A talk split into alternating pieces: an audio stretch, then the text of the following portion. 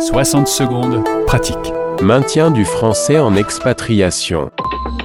Question de Pauline en Grèce. Quelles applis pour travailler le français des enfants? Bonjour Pauline, comment allez-vous?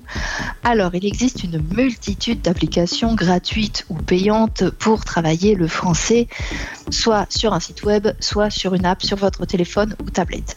Alors, commençons euh, d'abord par ce qui est gratuit. hein. Je pense que tout le monde va par là.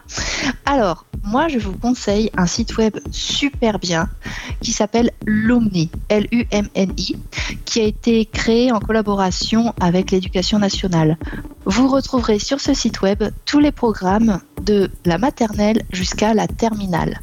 Selon la classe, les contenus sont divisés euh, par thématique et il y a des vidéos explicatives, des quiz, vraiment tout le programme scolaire est dans cette, euh, ce site web.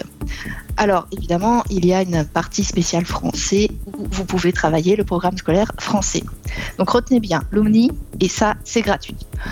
Ensuite, si vous voulez occuper les enfants dans la voiture avec une app, eh bien pourquoi pas euh, télécharger sur votre euh, smartphone une application de conjugaison, hein, comme ConjuQuiz ou encore test de conjugaison. C'est gratuit, profitons-en. Enfin, si vous voulez un programme un peu plus complet, euh, pourquoi ne pas vous abonner à Savio? C'est un site web qui propose des parcours interactifs et ludiques pour les 7-12 ans pour revoir tout le programme de français. Donc c'est aussi une bonne possibilité pour vous. Mais surtout, n'oubliez pas, les applications sont des supports pour mettre en pratique et s'exercer sur des contenus appris en classe.